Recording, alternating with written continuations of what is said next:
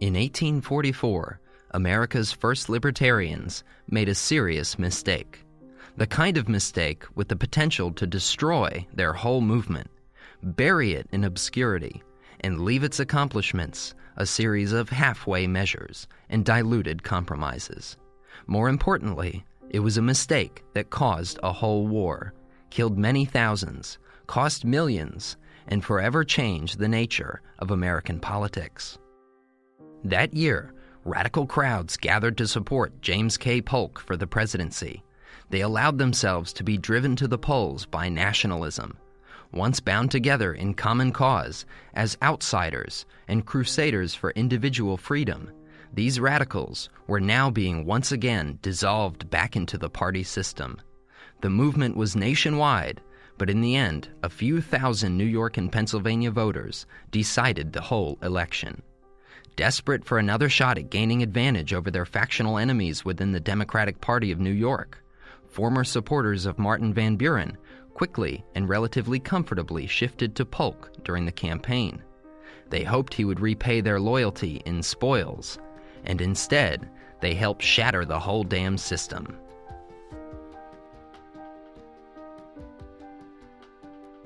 Welcome to Liberty Chronicles, a project of libertarianism.org. I'm Anthony Comegna.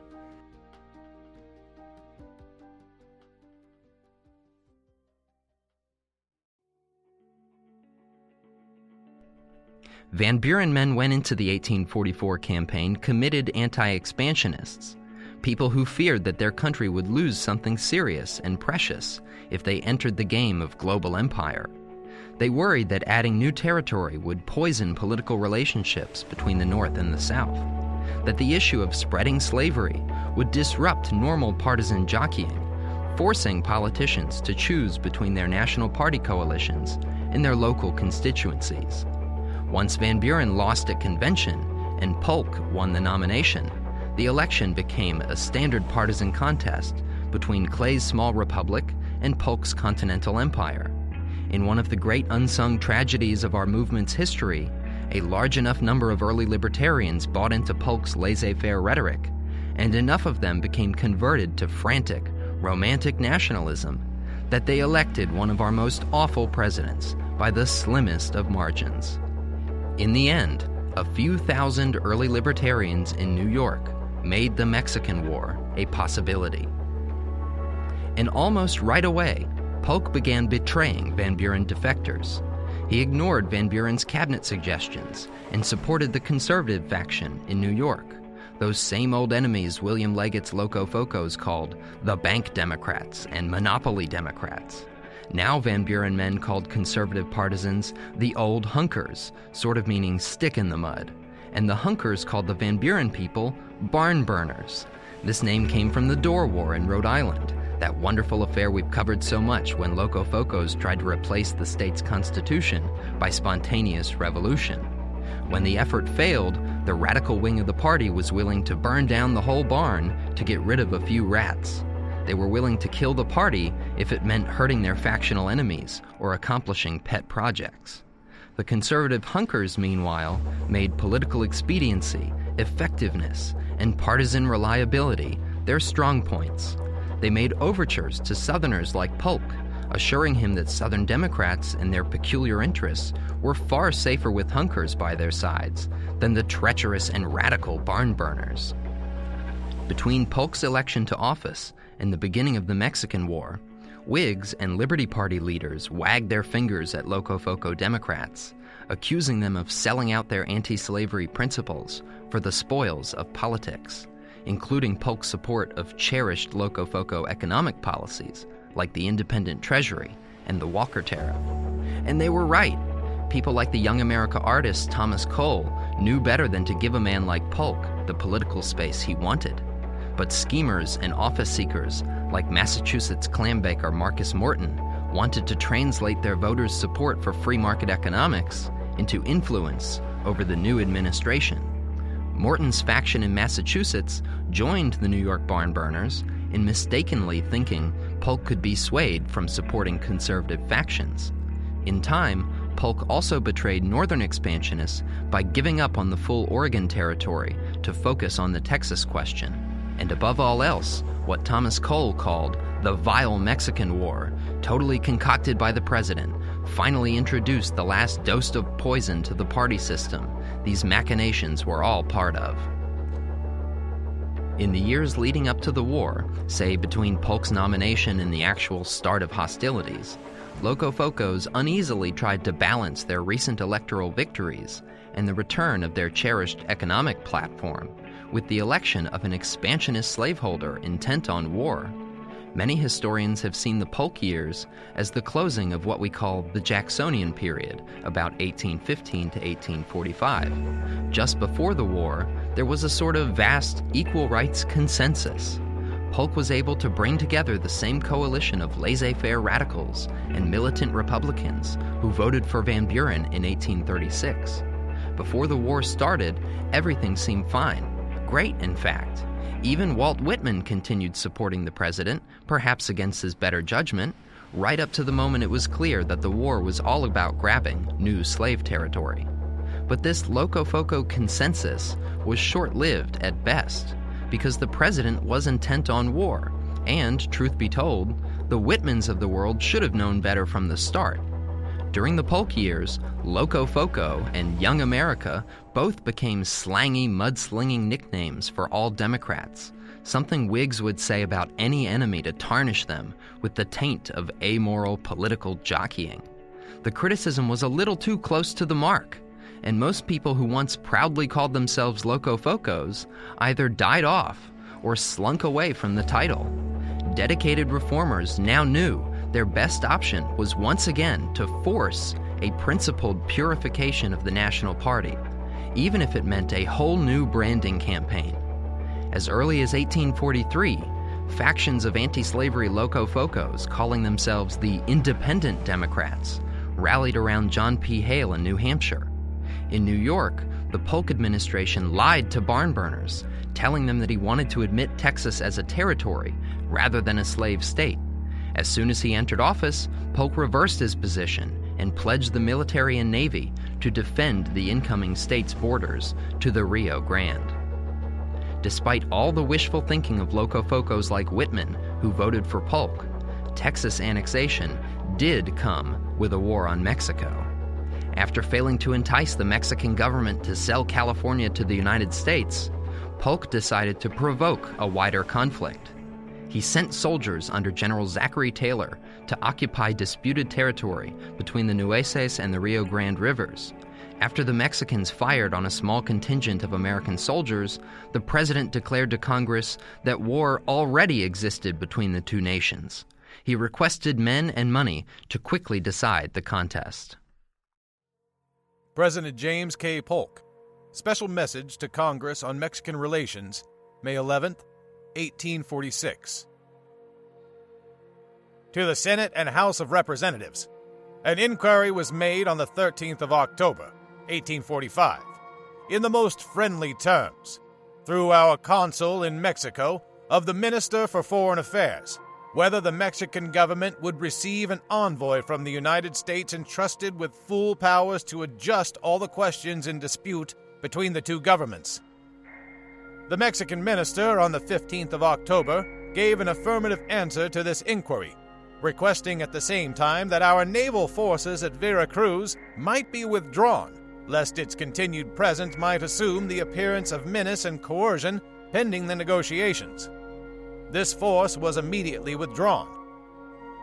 On the 10th of November, 1845, Mr. John Slidell of Louisiana was commissioned by me as envoy extraordinary and Minister Plenipotentiary of the United States to Mexico, and was entrusted with full powers to adjust both the questions of the Texas boundary and of indemnification to our citizens. The redress of the wrongs of our citizens naturally and inseparably blended itself with the question of boundary. The settlement of the one question in any correct view of the subject involves that of the other. I could not for a moment entertain the idea that the claims of our much injured and long suffering citizens, many of which had existed for more than 20 years, should be postponed or separated from the settlement of the boundary question. Mr. Slidell arrived at Vera Cruz on the 30th of November, and was courteously received by the authorities of that city. But the government of General Herrera was then tottering to its fall. The Revolutionary Party had seized upon the Texas question to effect or hasten its overthrow. Five days after the date of Mr. Slidell's note, General Herrera yielded the government to General Paredes without a struggle, and on the 30th of December resigned the presidency. This revolution was accomplished solely by the army, the people having taken little part in the contest, and thus the supreme power in Mexico passed into the hands of a military leader. The government of General Paredes owes its existence to a military revolution, by which the subsisting constitutional authorities have been subverted. The form of government was entirely changed, as well as all the high functionaries by whom it was administered. Thus, the government of Mexico, though solemnly pledged by official acts in October last to receive and accredit an American envoy, violated their plighted faith and refused the offer of a peaceful adjustment of our difficulties. Not only was the offer rejected, but the indignity of its rejection was enhanced by the manifest breach of faith in refusing to admit the envoy who came because they had bound themselves to receive him. In my message at the commencement of the present session, I informed you that upon the earnest appeal, both of the Congress and Convention of Texas, I had ordered an efficient military force to take a position between the Nueces and the Del Norte. This had become necessary to meet a threatened invasion of Texas by the Mexican forces, for which extensive military preparations had been made.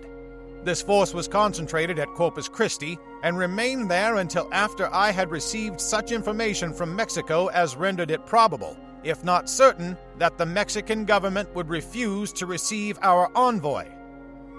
Meanwhile, Texas, by the final action of our Congress, had become an integral part of our Union. The Congress of Texas, by its act of December 19, 1836, had declared the Rio del Norte to be the boundary of that republic. Its jurisdiction had been extended and exercised beyond the Nueces. The country between that river and the Del Norte had been represented in the Congress and in the Convention of Texas, had thus taken part in the act of annexation itself, and is now included with one of our congressional districts. Our own Congress recognized the country beyond the Nueces as part of our territory by including it within our own revenue system, and a revenue officer to reside within that district has been appointed by and with the advice and consent of the Senate. It became, therefore, of urgent necessity to provide for the defense of that portion of our country. Accordingly, on the 13th of January, last instructions were issued to the general in command of these troops to occupy the left bank of the Del Norte. This river, which is the southwestern boundary of the state of Texas, is an exposed frontier. From this quarter, invasion was threatened. Upon it and in its immediate vicinity, in the judgment of high military experience, are the proper stations for the protecting forces of the government. The movement of the troops to the Del Norte was made by the commanding general under positive instructions to abstain from all aggressive acts towards Mexico or Mexican citizens and to regard the relations between that republic and the United States as peaceful, unless she should declare war or commit acts of hostility indicative of a state of war. He was specially directed to protect private property and respect personal rights. The Mexican forces at Matamoros assumed a belligerent attitude, and on the 12th of April, General Ampudia, then in command, notified General Taylor to break up his camp within 24 hours and to retire beyond the Nueces River, and in the event of his failure to comply with these demands, announced that arms and arms alone must decide the question. But no open act of hostility was committed until the 24th of April. On that day, General Arista, who had succeeded to the command of the Mexican forces, communicated to General Taylor that he considered hostilities commenced and should prosecute them. A party of dragoons of 63 men and officers were on the same day dispatched from the American camp up the Rio del Norte on its left bank to ascertain whether the Mexican troops had crossed or were preparing to cross the river, became engaged with a large body of these troops, and after a short affair, in which some 16 men were killed and wounded, appeared to have been surrounded and compelled to surrender. The grievous wrongs perpetrated by Mexico upon our citizens throughout a long period of years remain unredressed, and solemn treaties pledging her public faith for this redress have been disregarded. A government either unable or unwilling to enforce the execution of such treaties fails to perform one of its plainest duties. Upon the pretext that Texas, a nation as independent as herself, thought proper to unite its destinies with our own, she has affected to believe that we have severed her rightful territory, and in official proclamations and manifestos has repeatedly threatened to make war upon us for the purpose of reconquering Texas. In the meantime, we have tried every effort of reconciliation. The cup of forbearance has been exhausted even before the recent information from the frontier of the Del Norte. But now, after reiterated menaces, Mexico has passed the boundary of the United States, has invaded our territory, and shed American blood upon the American soil. She has proclaimed that hostilities have commenced and that the two nations are now at war. As war exists, and notwithstanding all our efforts to avoid it, exists by the act of Mexico herself, we are called upon by every consideration of duty and patriotism to vindicate with decision the honor, the rights, and the interests of our country. Anticipating the possibility of a crisis like that which has arrived, instructions were given in August last as a precautionary measure against invasion or threatened invasion, authorizing General Taylor, if the emergency required, to accept volunteers not from Texas only, but from the states of Louisiana, Alabama, Mississippi, Tennessee, and Kentucky. In further vindication of our rights and defense of our territory, I invoke the prompt action of Congress to recognize the existence of the war and to place at the disposition of the executive the means of prosecuting the war with vigor and thus hastening the restoration of peace. To this end, I recommend that authority should be given to call into public service a large body of volunteers. I further recommend that a liberal provision be made for sustaining our entire military force and furnishing it with supplies and munitions of war. James K. Polk. The war was on, to be sure, but it was one of the least popular in our history and the president gained a steady flow of new detractors and enemies. During his one rather undistinguished term in Congress, Whig Representative Abraham Lincoln used the moment to tar the president and his party as the tool of slaveholding interests. Lincoln's spot resolutions demanded that the president justify and prove his claims about the war's causes. If the war was part of a deliberate provocation, a scheme to aggrandize Southern power, surely Northern Democrats would wake up to the consequences of having sacrificed their anti slavery principles for political power. Hopefully, of course, they would then start voting for Lincoln's Whigs. Well, he was almost right. Abraham Lincoln. Resolutions offered in the United States House of Representatives. December 22, 1847. Whereas the President of the United States, in his message of May 11, 1846, has declared that the Mexican government has at last invaded our territory and shed the blood of our fellow citizens on our own soil. And whereas this House is desirous to obtain a full knowledge of all the facts which go to establish whether the particular spot on which the blood of our citizens was so shed was or was not at that time our own soil. Therefore, resolved by the House of Representatives that the President of the United States be respectfully requested to inform this House. First, whether the spot on which the blood of our citizens was shed, as in his message declared, was or was not within the territory of Spain, at least after the Treaty of 1819 until the Mexican Revolution. Second, whether that spot is or is not within the territory which was wrested from Spain by the revolutionary government of Mexico. Third, whether that spot is or is not within a settlement of people, which settlement has existed ever since long before the Texas Revolution, and until its inhabitants fled before the approach of the United States Army. Fourth, whether that settlement is or is not isolated from any and all other settlements by the Gulf and the Rio Grande on the south and west, and by wide uninhabited regions on the north and east.